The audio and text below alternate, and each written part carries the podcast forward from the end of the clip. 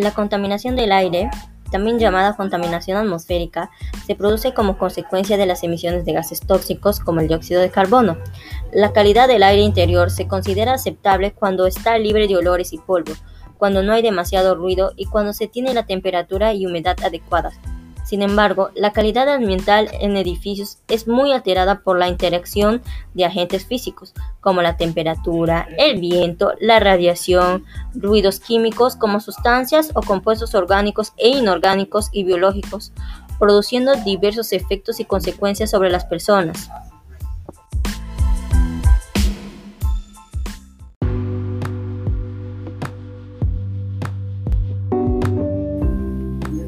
Indicador ambiental de calidad del aire es la medición de las emisiones a la atmósfera, el cual permite establecer medidas regulatorias sobre la calidad del aire. Particularmente permite establecer límites percibles que no representan riesgos a la salud de la población y sus efectos al medio ambiente. La contaminación atmosférica tiene muchas causas y consecuencias sobre los seres vivos y el medio ambiente.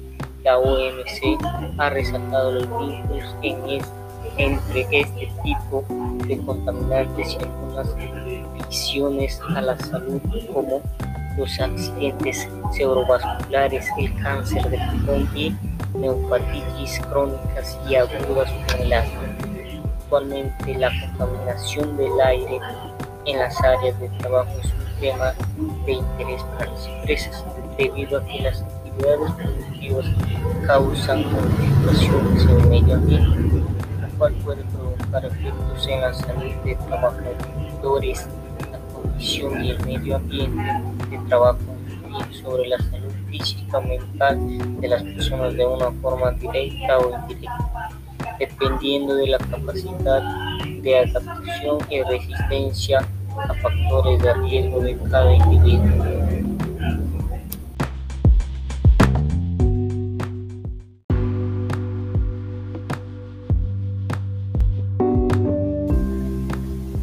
Factores comunes que influyen en la calidad de aire en espacios interiores son factores físicos, ruido, iluminación, temperatura, factores químicos, solventes, metales pesados, entre otros, factores biólogos, hongos y bacterias, factores mecánicos, maquinaria desprotegida, mal, instalada y obsoleta.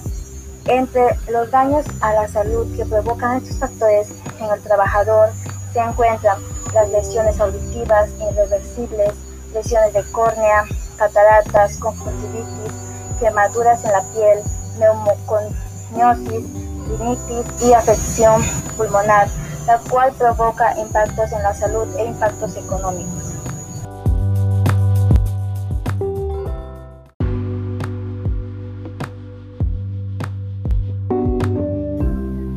El indicador ambiental de calidad del aire y de las emisiones atmosféricas, la cual permite establecer medidas regulativas sobre la calidad del aire y particularmente permite establecer límites permisibles que no representan ningún riesgo a la salud de la población y a los efectos al medio ambiente. La contaminación atmosférica tiene muchas consecuencias sobre los seres vivos y el medio ambiente. La OMS ha resuelto los vínculos entre este tipo de contaminación y algunas afecciones a la salud, como los accidentes cerebrovasculares, el cáncer del pulmón y las neumopatías como el asma. Actualmente la contaminación del aire en las áreas de trabajo es un tema de interés para las empresas debido a que las actividades productivas causan modificaciones en el ambiente, lo cual puede provocar efectos en la salud de los trabajadores.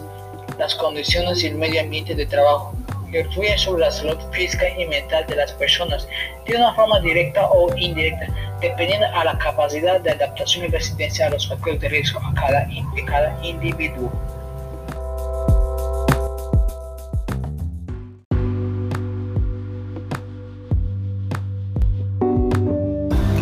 Ya terminando, quiero hacer un llamado de atención a todas las personas para que logren tomar en cuenta todo lo que escucharon y cuiden de nuestro planeta. Y recuerden, preservemos el aire para la integridad y mejorada salud de todos nosotros y de las futuras generaciones. Nos vemos en otro capítulo. Muchas gracias.